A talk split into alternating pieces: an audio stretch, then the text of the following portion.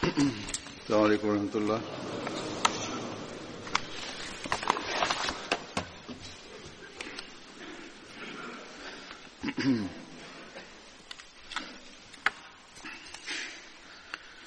أشهد أن لا إله إلا الله وحده لا شريك له وأشهد أن محمدا عبده ورسوله. أما بعد فأعوذ بالله من الشيطان الرجيم. بسم الله الرحمن الرحيم. الحمد لله رب العالمين. الرحمن الرحيم مالك يوم الدين. إياك نعبد وإياك نستعين. اهدنا الصراط المستقيم صراط الذين أنعمت عليهم غير المغضوب عليهم ولا الضالين.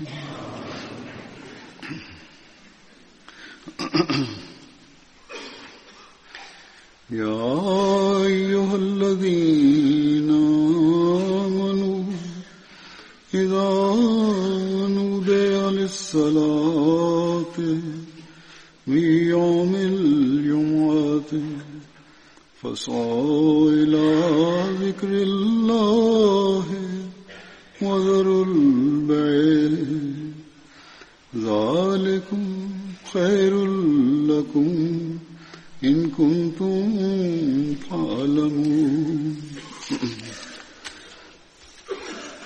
وإذا قضيت الصلاة فانتشروا في الأرض وابتغوا من فضل الله واذكروا الله كثيرا لعلكم تفلحون.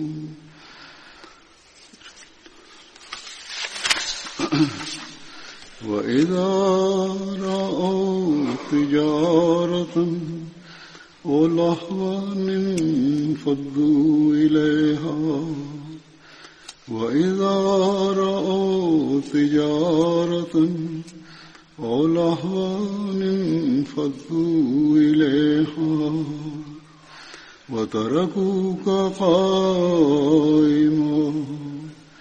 قل ما عند الله خير من اللهو ومن التجارة والله خير الرازقين. இந்த வசனங்களின் பொருள்: நம்பிக்கை கொண்டவர்களே, வெள்ளிக்கிழமையில் தொழுகைக்காக நீங்கள் அழைக்கப்பட்டால் நீங்கள் அல்லாஹ்வை நினைவு கூறுவதற்கு விரைந்து செல்லுங்கள். மற்றெல்லா வியாபாரங்களையும் விட்டுவிடுங்கள். நீங்கள் அறிந்திருப்பின் இது உங்களுக்கு சிறந்ததாகும். தொழுகை நிறைவேற்றப்பட்டதும் பூமியில் பரவி சென்று அல்லாஹ்வின் அருளை தேடுங்கள். நீங்கள் வெற்றி பெறுவதற்காக அல்லாஹ்வை மிகுதியாக நினைவு கூறுங்கள். ஆனால் அவர்கள் வியாபாரத்தையோ கேளிக்கைகளையோ காணும்போது அதன் ஈர்க்கப்பட்டு உம்மை தனித்து நிற்க வைத்து விடுகின்றனர். நீர் கூறுவீராக: அல்லாஹ்விடம் உள்ளது கேளிக்கையை விடவும் வியாபாரத்தை விடவும் மிகச் சிறந்ததாகும். அல்லாஹ் மிகச் சிறந்த உணவளிப்பவனாவான். இன்று ரமலானின் இறுதி ஜும்மாவாகும். பொதுவாக இந்த நாளில் மக்களுக்கு குறிப்பான கவனம் ஏற்படுகின்றது. இந்த குறிப்பான கவனத்தின் காரணமாக ஜும்மாவில் கலந்து கொள்ள முயற்சி செய்கின்றனர். யதார்த்தமாக இன்றைய நாட்களில் பெரும்பாலான பள்ளிக்கூடங்களில் விடுமுறையாகும். இதன் அடிப்படையிலும் வந்திருப்பவர்களின் எண்ணிக்கை சிறப்பானதாகவே தென்படுகின்றது, பொதுவாகவும் தென்படவே செய்கின்றது.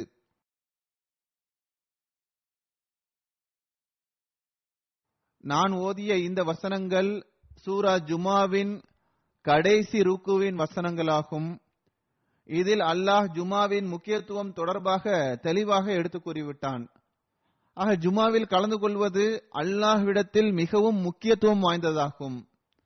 அல்லாஹ் தெளிவாக கூறுகின்றான், அதாவது ஜும்மா தொழுகைக்காக நீங்கள் அழைக்கப்பட்டால் நீங்கள் எவ்வித சோம்பேறித்தனத்தையும் வெளிப்படுத்தக்கூடாது.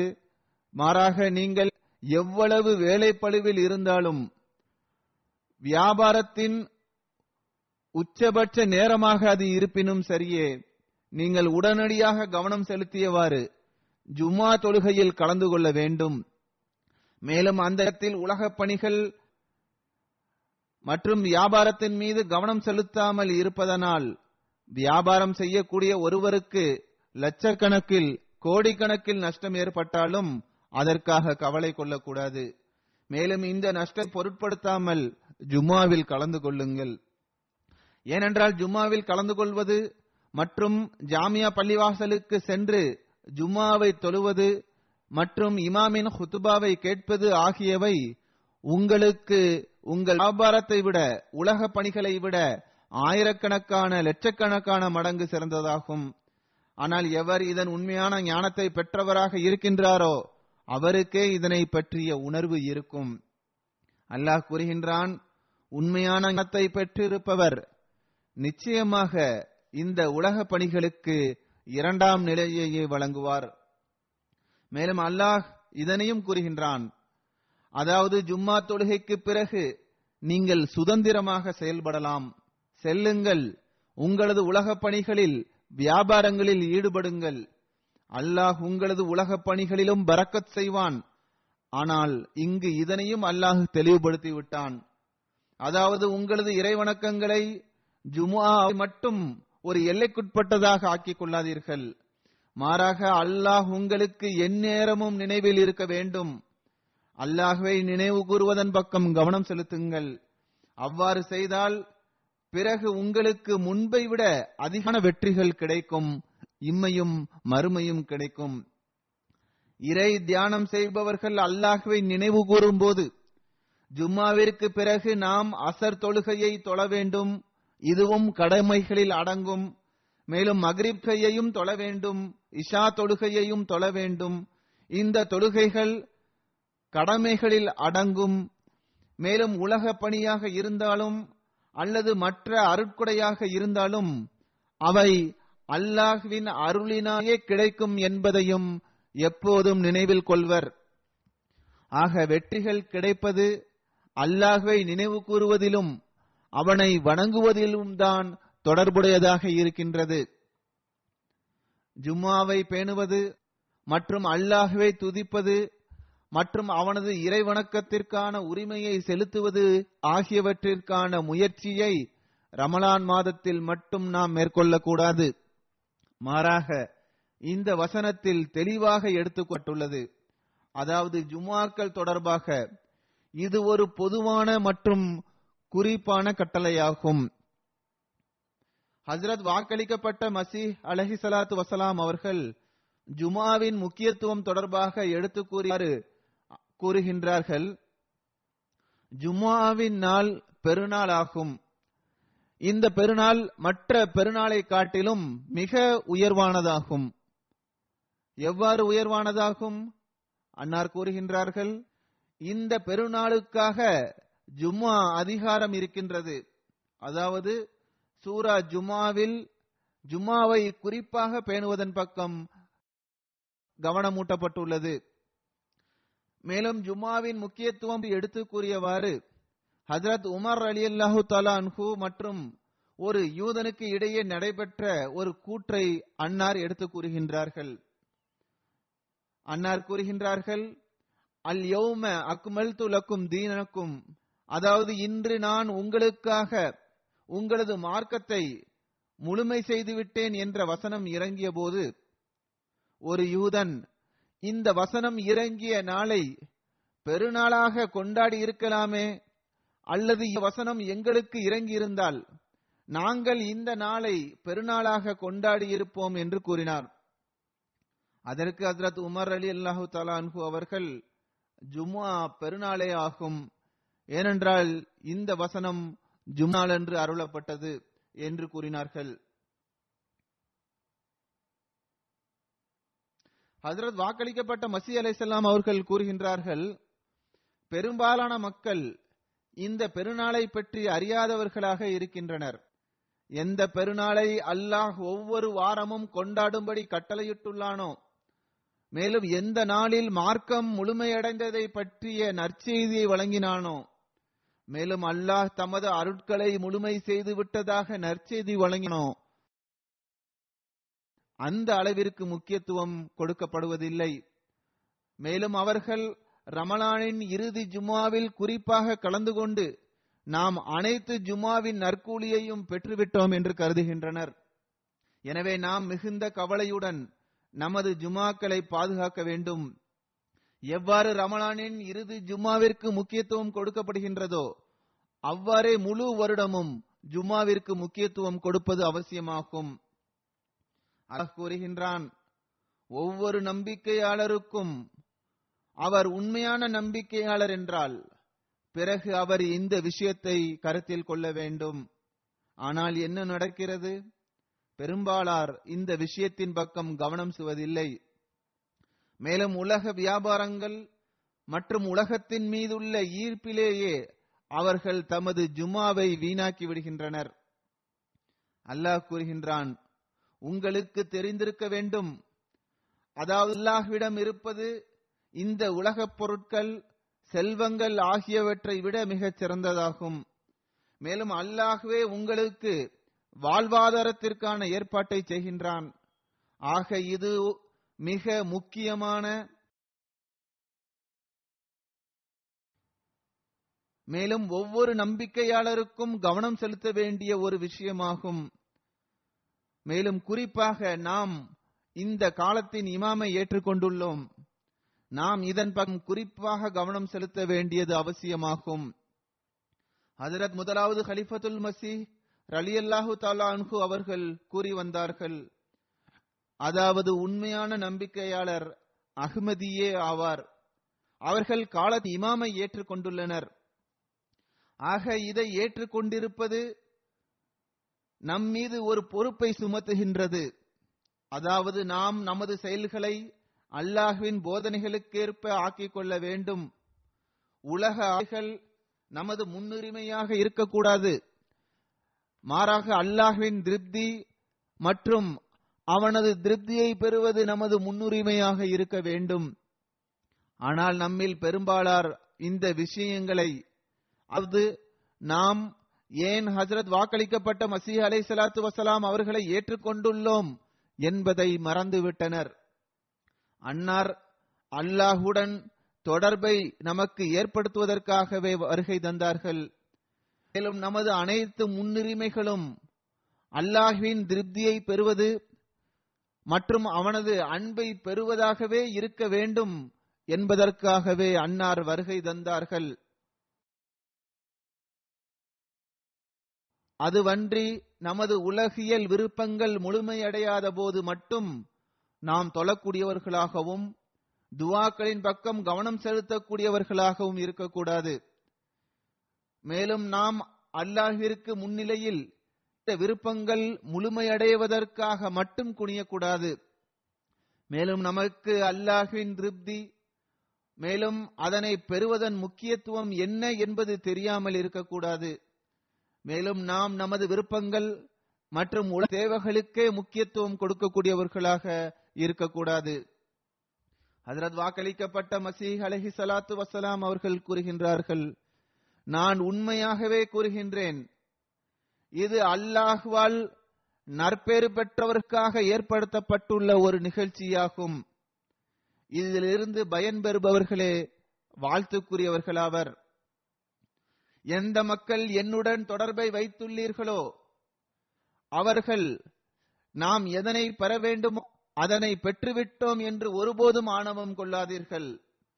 நீங்கள் அந்த மறுப்பாளர்களை விட நற்பேற்றை பெறுவதற்கு அருகில் இருப்பவர்கள் என்பது உண்மைதான். நற்பேற்றை பெறுவதற்கு அருகில் இருக்கின்றீர்கள். மறுப்பவர்கள் தமது கடுமையான மறுப்பு மற்றும் ஏளனத்தின் காரணமாக இறைவனை அவர்கள் கோபமடைய செய்துள்ளனர். அன்னார் கூறுகின்றார்கள், நீங்கள் நல்லெண்ணத்திற்கேற்ப செயல்பட்டு இறைவனது கோபத்திலிருந்து தம்மை தாமே பாதுகாப்பதற்கு கவலை கொண்டுள்ளீர்கள் என்பது உண்மைதான். ஆனால் உண்மையான விஷயம் என்னவென்றால், அல்லாஹ் தற்போது நிரந்தர வாழ்விற்காக ஆயத்தப்படுத்திய இந்த நீரூற்றிற்கு அருகில் நீங்கள் வந்துள்ளீர்கள். ஆம், தண்ணீர் அருந்துவது எஞ்சியுள்ளது. இறைவனது அருளின் மூலமாக அது உங்களது தாகத்தை தணிக்க வேண்டும் என்று அவனிடம் நற்பாகியத்தை நீ வேண்டுங்கள். ஏனென்றால் இறைவனது விருப்பமின்றி எதுவும் நடக்க இயலாது. அன்னார் கூறுகின்றார்கள், நிச்சயமாக நான் இதை அறிவேன். அதாவது எவர் இந்த நீரூற்றிலிருந்து நீர் அருந்துவாரோ அவர் அழிவிற்குள்ளாக மாட்டார். ஏனென்றால் இந்த தண்ணீர் வாழ்வை அளிக்கின்றது, மேலும் அழிவிலிருந்து பாதுகாக்கின்றது, மேலும் ஷைத்தானின் தாக்குதலில் இருந்து பாதுகாக்கின்றது. இந்த நீரூற்றின் தண்ணீரை தாகம் தீர அருந்துவதற்குரிய வழி என்ன? அது என்னவென்றால், உங்கள் மீது இறைவன் ஏற்படுத்தியுள்ள 2 உரிமைகளை நீங்கள் முழுமையாக செங்கள். அதில் ஒன்று இறைவனது உரிமையாகும், மற்றொன்று அடியார்களின் உரிமையாகும். ஆக ஹஜ்ரத் வாக்களிக்கப்பட்ட மசீஹ் அலைஹிஸ்ஸலாத்து வஸலாம் அவர்கள் தெளிவாக இதை கூறிவிட்டார்கள். அதாவது நமது செயல்களை இறைவனது போதனைகளுக்கேற்ப ஆக்கிக் கொள்ள வேண்டும். மேலும் என்னை ஏற்றுக்கொண்ட பிறகு தமது இறைவணக்கத்தின் தரத்தை உயர்த்துங்கள். மேலும் அடியார்களுக்குரிய உரிமையை செலுத்துவதன் தரத்தையும் உயர்த்த வேண்டும். அவ்வாறில்லை என்றால் அல்லாஹ்வின் அருட்களை பெறக்கூடியவர்களாக நீங்கள் ஆக முடியாது. நீரூற்றிலிருந்து தண்ணீர் அருந்துவதற்காக நமது முன்னுரிமைகளை மாற்ற வேண்டியது வரும். ஹஜ்ரத் முதலாவது கலிஃபத்துல் மசீஹ் ரலியல்லாஹு தஆலா அன்ஹு அவர்கள் ஒரு சந்தர்ப்பத்தில் கூறினார்கள், ஹஜ்ரத் வாக்களிக்கப்பட்ட மசீஹ் அலைஹிஸ்ஸலாம் அவர்கள் கூறினார்கள், அது இந்த நீரூற்றிலிருந்து தண்ணீர் அருந்துவது இப்போது எஞ்சியுள்ளது என்று கூறினார்கள்.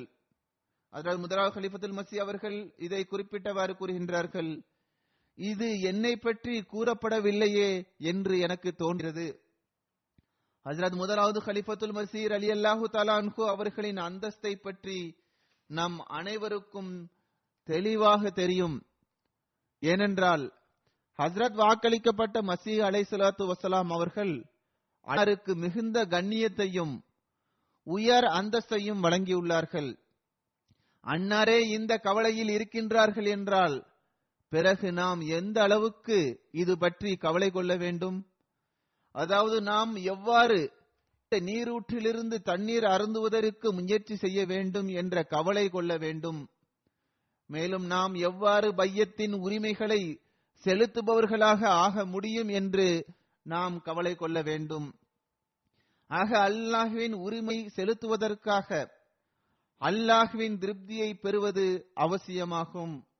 மேலும் நாம் அல்லாஹ்விற்குரிய இறை வணக்கத்தின் உரிமையை செலுத்திவிட்டோமா என்ற இந்த விஷயத்தை கண்முன் வைக்க வேண்டியது அவசியமாகும்.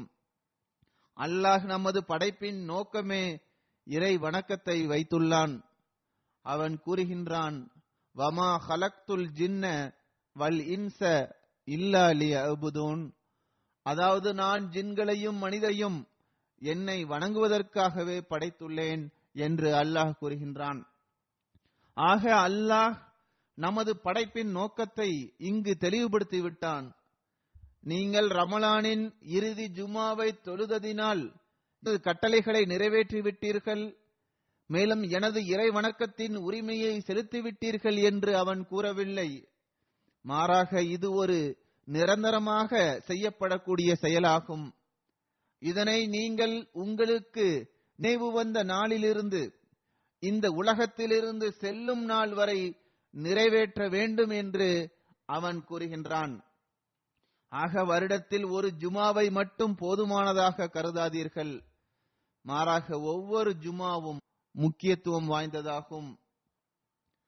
பிறகு ஜுமாவை நிறைவேற்றுவது தொடர்பாக கவனமூட்டியவாறு, நீங்கள் ஜும்மாவை நிறைவேற்றி விட்டு எனது உரிமையை செலுத்தக்கூடியவர்கள் ஆகிவிட்டீர்கள் அல்லது தொழுகைகளை தொழுது எனது உரிமைகளை நிறைவேற்றக்கூடியவர்களாக ஆகிவிட்டீர்கள் என்று அல்லாஹ் கூறவில்லை. மேலும் இதனால் அல்லாஹ்விற்கே பயன் ஏற்பட்டுள்ளது. மேலும் அல்லாஹ்விற்கு நமது தொழுகைகள் மற்றும் நமது ஜும்மாவின் தேவை உள்ளது என்பது ஒருபோதும் கிடையாது. மாறாக நீங்கள் ஜும்மாவிற்கு வந்து தொழுது ஹுத்பாவை கேட்கின்றீர்கள், மேலும் அப்போது இறை தியானம் செய்கின்றீர்கள். அப்போது ஒரு நேரம் வருகின்றது, அது எப்படிப்பட்டதாக இருக்கின்றது என்றால், அடியான் அல்லாஹ்விடம் எந்த துவாவை கேட்டாலும் அல்லாஹ் அதனை ஏற்றுக்கொள்கின்றான். அதாவது ஹராமானதை தவிர மனிதன் வேறு எதை வேண்டினாலும், மேலும் அந்த நேரம் அவருக்கு கிடைத்து விட்டால் பிறகு அல்லாஹ் அவனது துவாக்களை ஏற்றுக்கொள்கின்றான். இந்நேரம் ஒரு குறிப்பிட்ட ஜுமாவிற்கு மட்டும் கிடையாது, மாறாக ஒவ்வொரு ஜுமாவிற்கும் உரியதாகும். பிறகு ஒரு சந்தர்ப்பத்தில் ஹஜ்ரத் நபிகள் நாயகம் ஸல்லல்லாஹு அலைஹி வஸல்லம் அவர்கள் ஜும்மாவின் முக்கியத்துவம் தொடர்பாக கவனமூட்டியவாறு கூறினார்கள், அல்லாஹ் மற்றும் மறுமை நாளின் மீது ஈமான் கொண்டுள்ள ஒவ்வொரு நபர் மீதும் ஜும்மா நாள் அன்று ஜும்மா தொழுவது கடமையாக்கப்பட்டுள்ளது. நோயாளிகள், பயணிகள், பெண்கள், குழந்தைகள் மற்றும் அடிமைகள் ஆகியோரை தவிர மற்ற அனைவர் மீதும் கடமையாக்கப்பட்டுள்ளது. ஏனென்றால் இவர்கள் அனைவரும் நிர்பந்தத்திற்கு ஆளானவர்களாவர். மேலும் கூறினார்கள், எவர் கேளிக்கை மற்றும் வியாபாரத்தின் காரணமாக ஜும்மாவை பொருட்படுத்தாமல் இருந்தாரோ அல்லாஹும் அவரை பொருட்படுத்தாமலேயே நடந்து கொள்வான். நிச்சயமாக அல்லாஹ் தன்னிறைவற்றவனும் புகழுக்குரியவனும் ஆவான்.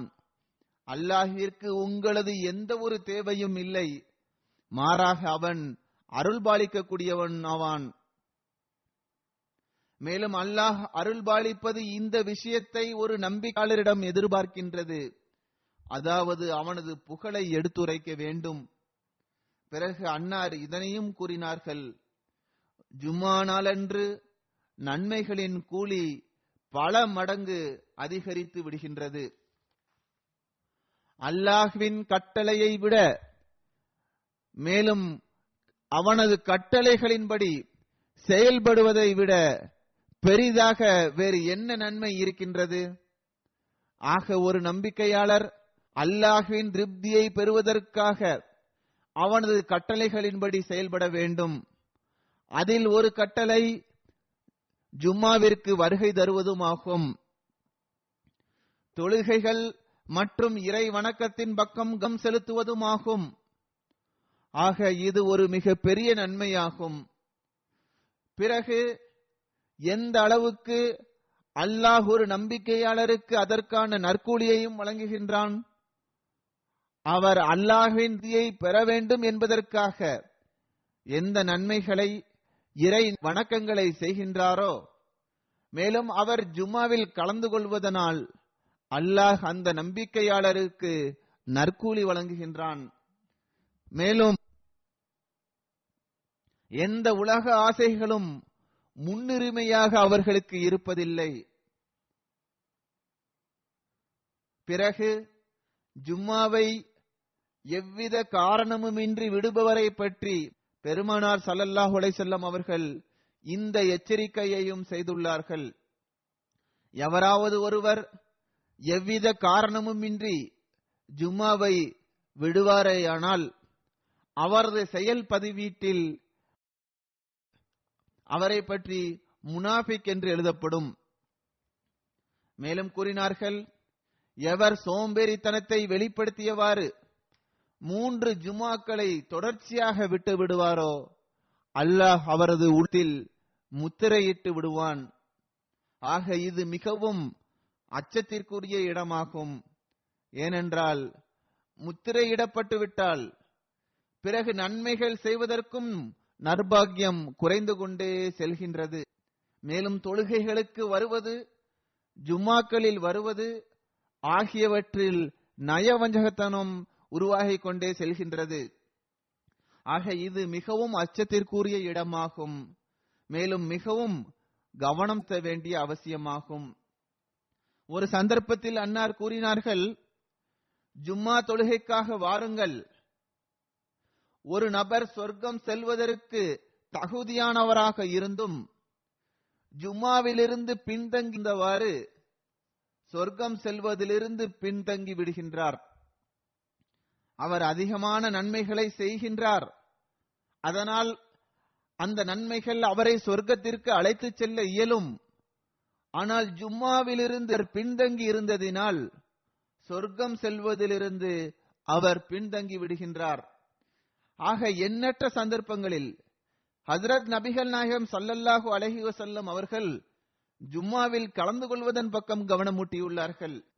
மாறாக எவ்வித காரணமுமின்றி கலந்து கொள்ளாமல் இருப்பவர்களுக்கு அன்னார் எச்சரிக்கையும் செய்துள்ளார்கள். எந்த ஒரு சந்தர்ப்பத்திலும் கூட ரமலானின் இறுதி ஜும்மாவை மட்டும் தொழுங்கள், எனவே நீங்கள் நீக்கப்படுவீர்கள் என்று ஹஜ்ரத் நபிகள் நாயகம் ஸல்லல்லாஹு அலைஹி வஸல்லம் அவர்கள் கூறியதில்லை. நாம் இப்போது அன்னாரது ஒரு கூற்றை பார்த்தோம். அதில் அன்னார் கூறுகின்றார்கள், வியாபாரம் மற்றும் கேளிக்கை உலக பணி காரணமாக ஜும்மாவை விடக்கூடியவர்கள் மற்றும் ஜும்மாவை நிறைவேற்ற கவனமற்றவர்களாக இருப்பவர்களுடனும் அல்லாஹ்வும் கவனமற்ற முறையிலேயே நடந்து கொள்கின்றான் என்று அன்னார் கூறியுள்ளார்கள். பெருமானார் ஸல்லல்லாஹு அலைஹி வஸல்லம் அவர்கள் ஒரு நம்பிக்கையாளரின் அடையாளமாக இறை வணக்கத்தின் உரிமையை செலுத்தக்கூடியவர்களையும், ஒரு தொழுகைக்கு பிறகு அடுத்த தொழுகைக்காக கவலை கொள்பவர்களையும் பற்றியே எடுத்து கூறியுள்ளார்கள். அவர்கள் ஒரு தொழுகைக்கு பிறகு அடுத்த தொழுகைக்கு கவலை கொள்பவர்களாக இருக்கின்றனர், அதனை எதிர்பார்த்து இருக்கின்றனர். மேலும் ஒரு ஜும்மாவிற்கு பிறகு அடுத்த ஜும்மாவிற்கு கவலை கொள்ளக்கூடியவர்களாக இருக்கின்றனர், மேலும் அதனை எதிர்பார்த்து இருக்கின்றனர். மேலும் ஒரு ரமலானிற்கு பிறகு அடுத்த ரமலானிற்காக கவலை கொள்பவர்களாக அவர்கள் இருக்கின்றனர், மேலும் அதை எதிர்பார்த்து இருக்கின்றனர். அதுவன்றி அவர்கள் உள்ள ஆசைகள் மற்றும் பணிகளுக்காக தமது ஜுமாக்கள் மற்றும் தொழுகைகளை வீணாக்குவதில்லை. எனவே நமது இறைவணக்கத்தின் பக்கம் நாம் கவனம் கொள்ள வேண்டியது அவசியமாகும். நமது உரிமைகளை சரியான வழியில் கொண்டு செல்வது அவசியமாகும். அல்லாஹ்வை அடைவதற்காக அந்த அந்தஸ்தின் ஞானத்தை பற்றி தெரிந்திருப்பது அவசியமாகும். வெறும் நாவளவில் இதை கூறிவிடுவதால் மட்டும் இது கிடைத்து விடாது. ஆனால் நாம் சிந்தித்து பார்த்தால் அல்லாஹ்வினுடைய அந்தஸ்து மற்றும் அவனது கண்ணியத்தை நமது செயல்கள் சரியாக அடையாளம் கண்டு கொள்ளவில்லை. நாம் இறைவனை முழுமையாக அடையாளம் கண்டு கொண்டுள்ளோம் என்று சொல்கின்ற அளவிற்கு நமது செயல்கள் இல்லை என்பதே தெரிய வருகின்றது. மாறாக நமது துவாக்கள் கூட நமது சொந்த நோக்கத்திற்காகவே இருக்கின்றது. ஆனால் அதில் நிரந்தர மனப்பான்மையுடன் இறைவனை அடைய வேண்டும் என்பதற்காக அந்த துவா இருக்க வேண்டும். நமது உள்ளம் வெறும் ஜும்மாவிற்கு மட்டுமின்றி 5 நேர தொழுகைகளுக்காகவும் பள்ளிவாசல் பக்கம் இருக்க வேண்டும். ஆனால் நான் கூறியது போன்று உண்மையிலேயே நமக்கு இது பற்றிய ஞானம் கிடையாது. நாம் தற்காலிக மற்றும் தற்போதைய அவசியத்திற்கு முக்கியத்துவம் தருகின்றோம். மேலும் நிரந்தர மற்றும் எப்போதும் நிலைத்திருக்கக்கூடிய தேவைக்கு 2ஆம் நிலையையே வழங்குகின்றோம். தொழுகைகள் மற்றும் ஜும்மாக்களை நாம் விட்டுவிடுகின்றோம். நமது தற்காலிக உலக பயன்களாக அல்லாஹ்விடம் மன்னிப்பு கோரி விடுவோம், பிறகு அல்லாஹ்வும் மன்னித்து விடுவான், எனவே என்ன வித்தியாசம் ஏற்பட போகிறது என்று நாம் கூறிவிடுகின்றோம். இந்த உலக பணியை செய்வோமே, இந்த பணியை விட்டு நழுவிவிடக் கூடாதே, இந்த வியாபாரம் மீண்டும் கிடைக்குமா கிடைக்காதா என்று தெரியாது என்று ஒரு வியாபாரி கூறுகின்றார். மேலும் தமது பணிக்காக ஏதாவது ஒரு மேலதிகாரியிடம் சேர்க்கும் போது அவரை மகிழ்ச்சியடைய செய்யவில்லை என்றால் அவருடைய மூடு நன்றாக இருக்கிறது, எனவே அவரிடம் இப்போது எனது தொழுகைக்கான நேரம் ஆகிவிட்டது, நான் தொழுகைக்காக செல்கின்றேன் அல்லது ஜும்ஆ தொழுக செல்கின்றேன் என்று கூறுவதனால் அந்த மேலதிகாரி கோபமடைந்து விடக்கூடாதே. மேலும் அதனால் அவரிடமிருந்து பயன் பெறுவதிலிருந்து பாக்கியமிழந்தவனாக இருந்து விடக்கூடாதே என்ற எண்ணம் வந்தால் பிறகு நமது முன்னுரிமைகள் முற்றிலும் வேறொன்றாகவே இருக்கின்றது.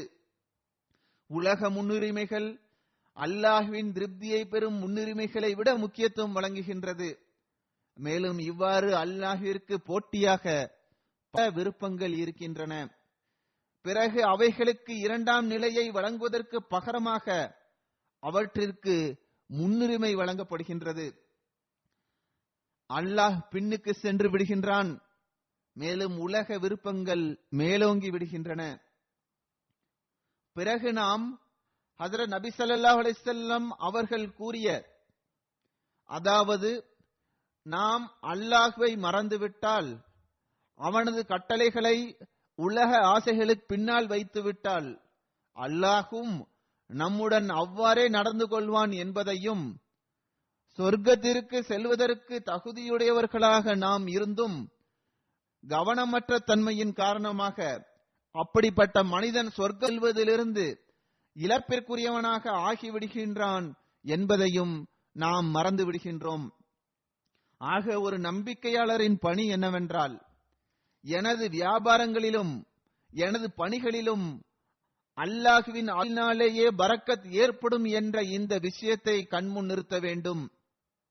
ஆக அல்லாஹ்வின் அருளினாலேயே பரக்கத் ஏற்படும் என்றால்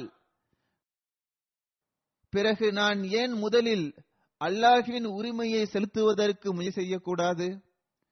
ஆக இந்த தத்துவத்தை ஒவ்வொருவரும் புரிந்து கொள்வது அவசியமாகும். இதனை நாம் புரிந்துவிட்டால் பிறகு நமது பள்ளிவாசல்கள் ரமலான் மட்டுமின்றி ஐவேளை தொழுகை நேரத்திலும் நிறைந்திருக்கும், மேலும் ஜும்மாவிலும் நிறைந்திருக்கும், மாறாக சிறியதாகிவிடும். மேலும் இதுவே ஹஜ்ரத் வாக்களிக்கப்பட்ட மஸீஹ் அலைஹிஸ்ஸலாத்து வஸலாம் அவர்களின் வருகையின் நோக்கமும் ஆகும். அடியார்களை இறைவனுக்கு அருகில் கொண்டு வருவதற்காகவே வருகை தந்தார்கள். மேலும் இதுவே பையத்தின் நோக்கமும் ஆகும்.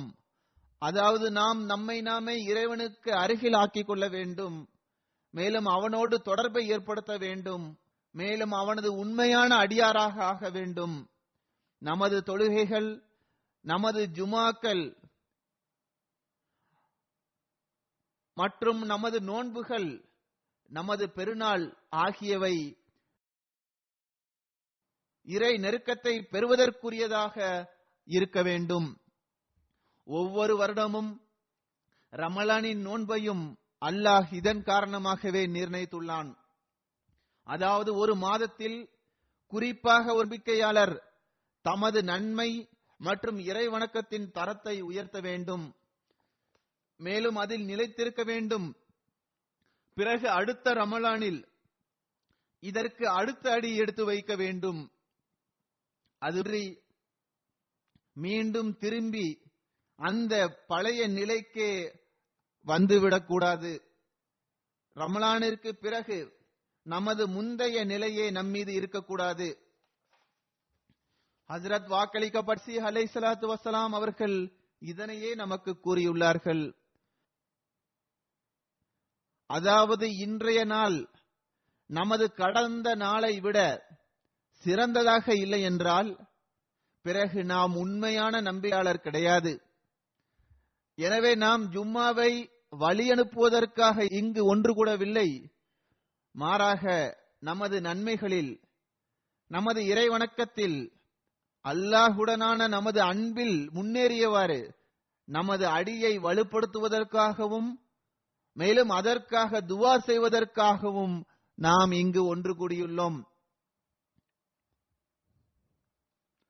மேலும் நாம் இந்த உடன்படிக்கை எடுக்க வேண்டும். அதாவது நாம் இறைவனுடன் நமது தொடர்பை அதிகரிக்க வேண்டும் இன்ஷா அல்லாஹ். நமக்கு இறை நெருக்கத்தின் முக்கியத்துவம் தொடர்பான உணர்வு இருக்கும் போதுதான் இந்த உடன்படிக்கை மற்றும் துவாவை நாம் செய்ய முடியும். மேலும் இதனை பற்றி மதிப்பும் அறிவும் இருக்கும் போதுதான் அது நடைபெறும். மேலும் அல்லாஹுவை உண்மையில் அனைத்து ஆற்றல்களின் எஜமானனாகவும் அனைத்து பணிகளிலும் சிறந்த முடிவு வரை கொண்டு செல்வதற்கான வழியாகவும் அவனை கருதுவதுதான் இது நடைபெறும். ஆனால் விளையாட்டு மற்றும் உலக வியாபாரங்களின் மீதான மதிப்பானது அல்லாஹ்வின் மீதான மதிப்பை விட அதிகமாக இருக்கும் என்றால் பிறகு அது வைரத்தின் மதிப்பை பற்றி தெரியாத அந்த குழந்தையின் நிலையை போன்றதே ஆகும். அந்த குழந்தைகளுக்கு எங்கிருந்தாவது வைரம் கிடைத்துவிட்டால் பிறகு அதை அவர்கள் கோழிக்காய் என்று கருதுகின்றனர். கைகளால் அவர்கள் அடித்து விளையாடுகின்ற கோழிக்காயை போன்று அவர்கள் அதை நினைக்கின்றனர். இவ்வாறு அவர்கள் அடித்து விளையாடி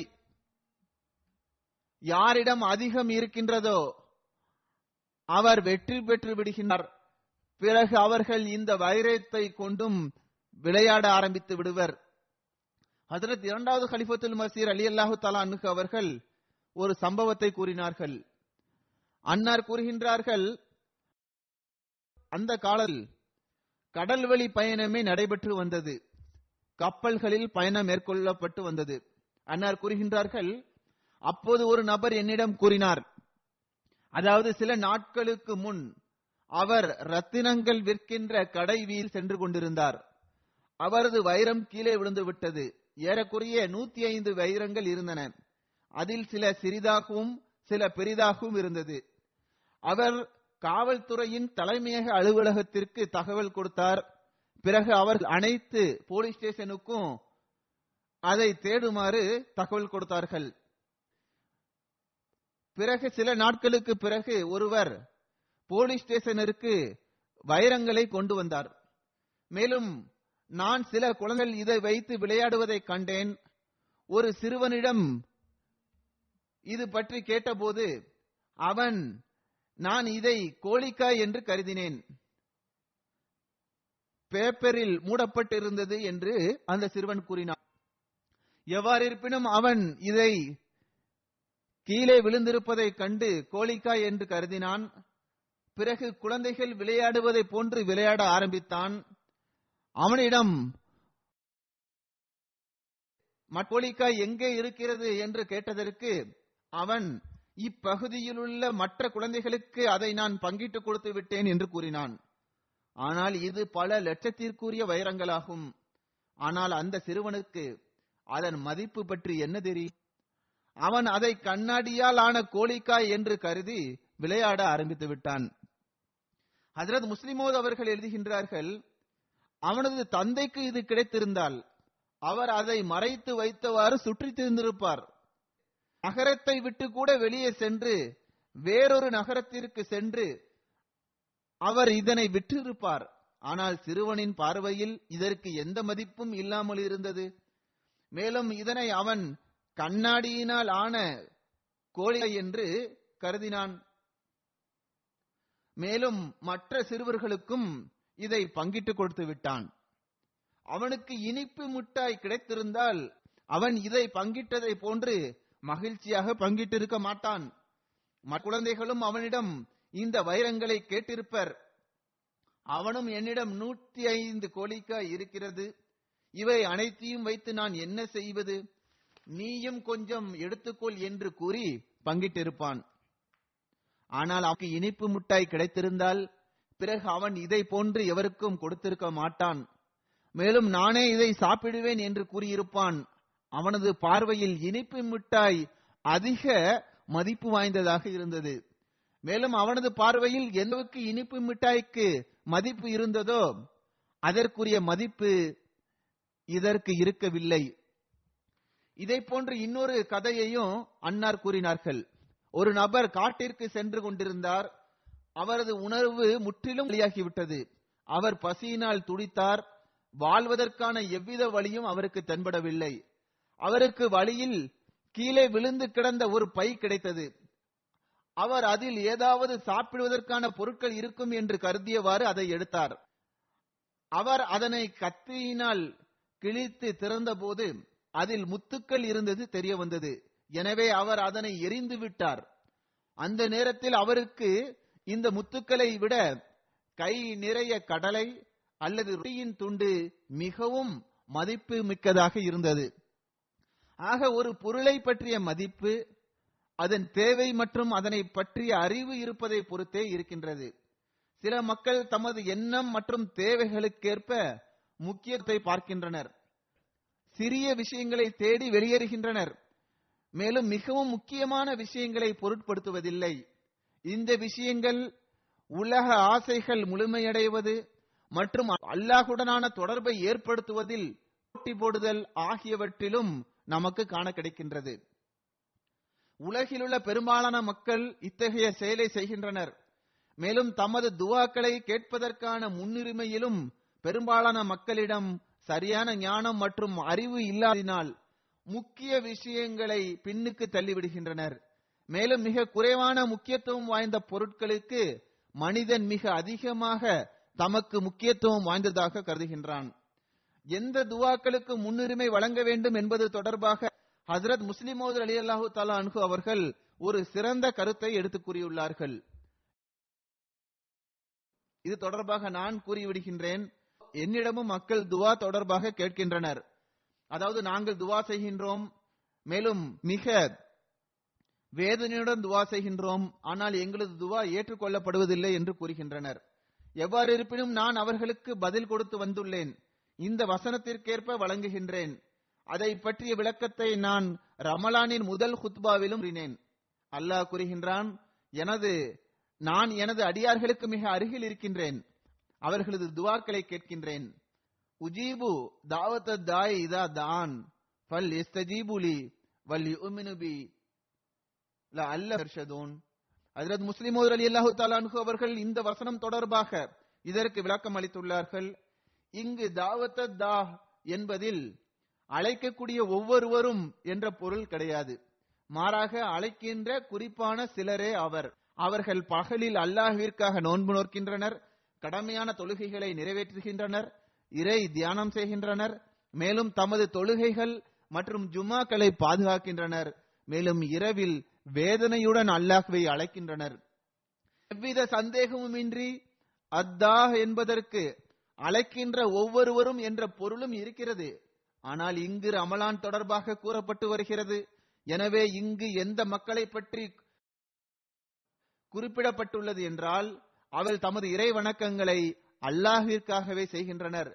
அல்லாஹிற்காக கலப்பமற்றதாக ஆக்கக்கூடியவர்கள். பிறகு அவர்கள் தமது இறை வணக்கங்களை ரமலானிற்கு மட்டும் ஒரு எல்லைக்குட்பட்டதாக வைப்பதில்லை.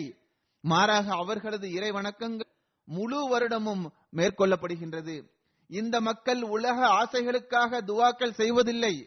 மாறாக அல்லாஹ் கிடைப்பதற்காக துவாக்கள் செய்கின்றனர். அல்லாஹ் கூறுகின்றான், அவர்கள் அனைத்தையும் மறந்து எனது நெருக்கத்தைவதற்காக துவா செய்கின்றனர். பிறகு நான் அவர்களது துவாவை கேட்கின்றேன். ஆக இதுவே அத்தா என்பதன் பொருளாகும்.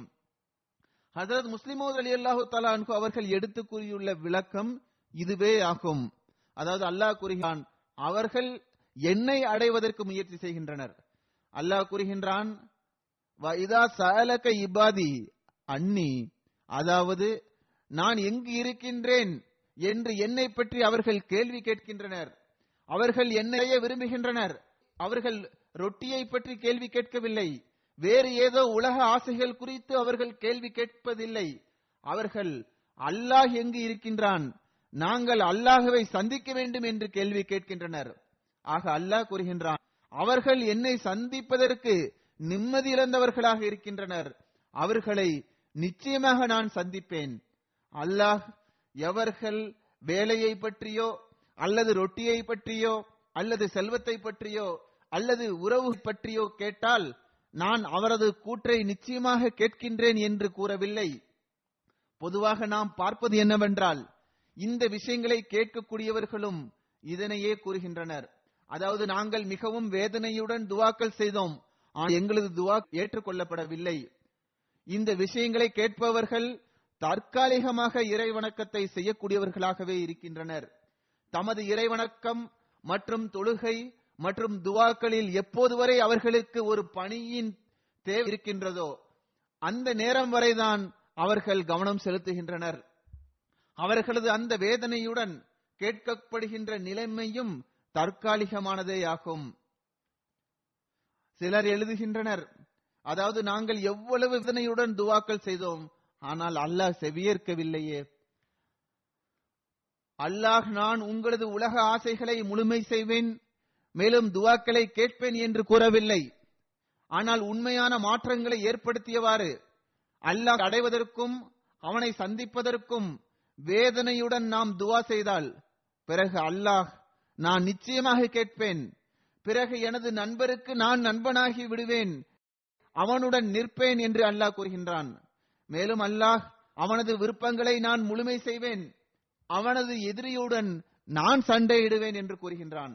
ஹஜ்ரத் முஸ்லிம் மவ்ஊத் ரலியல்லாஹு தஆலா அன்ஹு அவர்கள் கூறுகின்றார்கள், சில கட்டுரைகள் வார்த்தைகளினால் வெளிப்படுவதில்லை, மாறாக அந்த வாக்கியங்களில் அது மறைந்து இருக்கின்றது.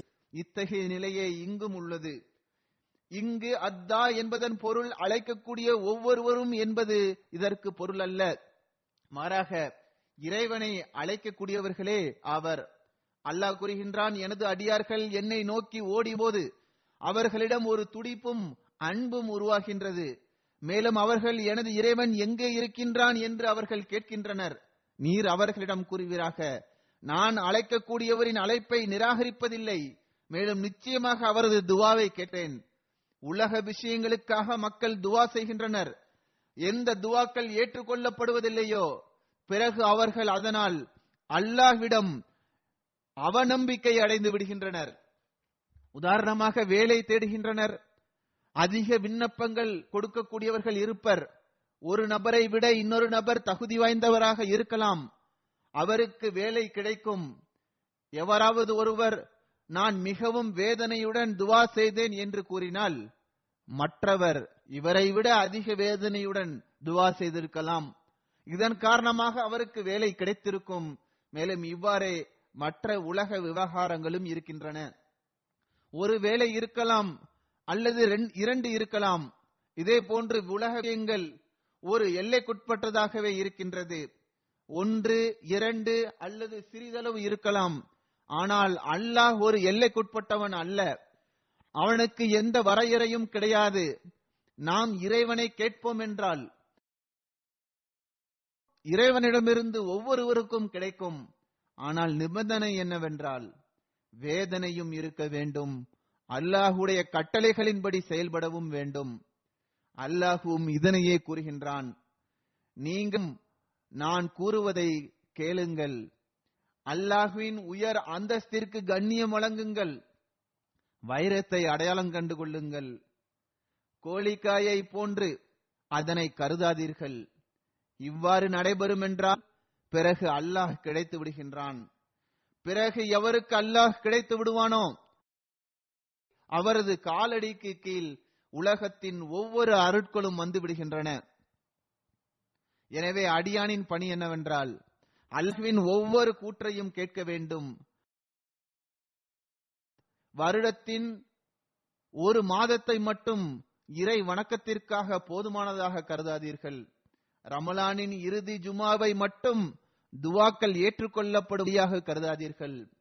நாம் அல்லாஹ்வின் மீது முழுமையான நம்பிக்கை வைத்தால், மேலும் அல்லாஹ்வை ஒருபோதும் ஏமாற்றவில்லை என்றால், பிறகு உண்மையில் நாம் நேர்வழி பெற்றவர்களாக இருப்போம். அவர்களை பற்றி அல்லாஹ் கூறுகின்றான், அவர்களது நண்பனாக அல்லாஹ் இருப்பான், மேலும் அவனது அனைத்து தேவைகளையும் முழுமை செய்கின்றான். இதுவே அல்லாஹ்வின் வாக்குறுதியாகும். ஆக நாம் ஹஜ்ரத் வாக்களிக்கப்பட்ட மசீஹ் ஸலாத்து வஸலாம் அவர்களை ஏற்றுக்கொண்டுள்ளோம். நமது பொறுப்பு என்னவென்றால், நாம் நமது இறை வணக்கத்தின் தரத்தை உயர்த்த வேண்டும்.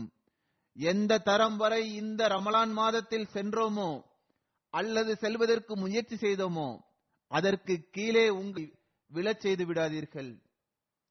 மேலும் தமது தொழுகையின் தரத்தையும் உயர்த்தி கொண்டே செல்லுங்கள். மேலும் ஜும்மாவில் கலந்து கொள்வதையும் நிலைநாட்டுங்கள்.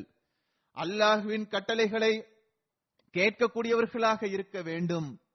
மேலும் எந்த மக்கள் அல்லாஹ்வை கேட்கக்கூடியவர்களாக இருப்பார்களோ அந்த மக்களில் இணைவதற்கு நாம் எப்போதும் முயற்சி செய்து வர வேண்டும். அதாவது நமக்கு அல்லாஹ் கிடைக்க வேண்டும் என்ற இந்த துஆவை எப்போதும் செய்து வர வேண்டும்.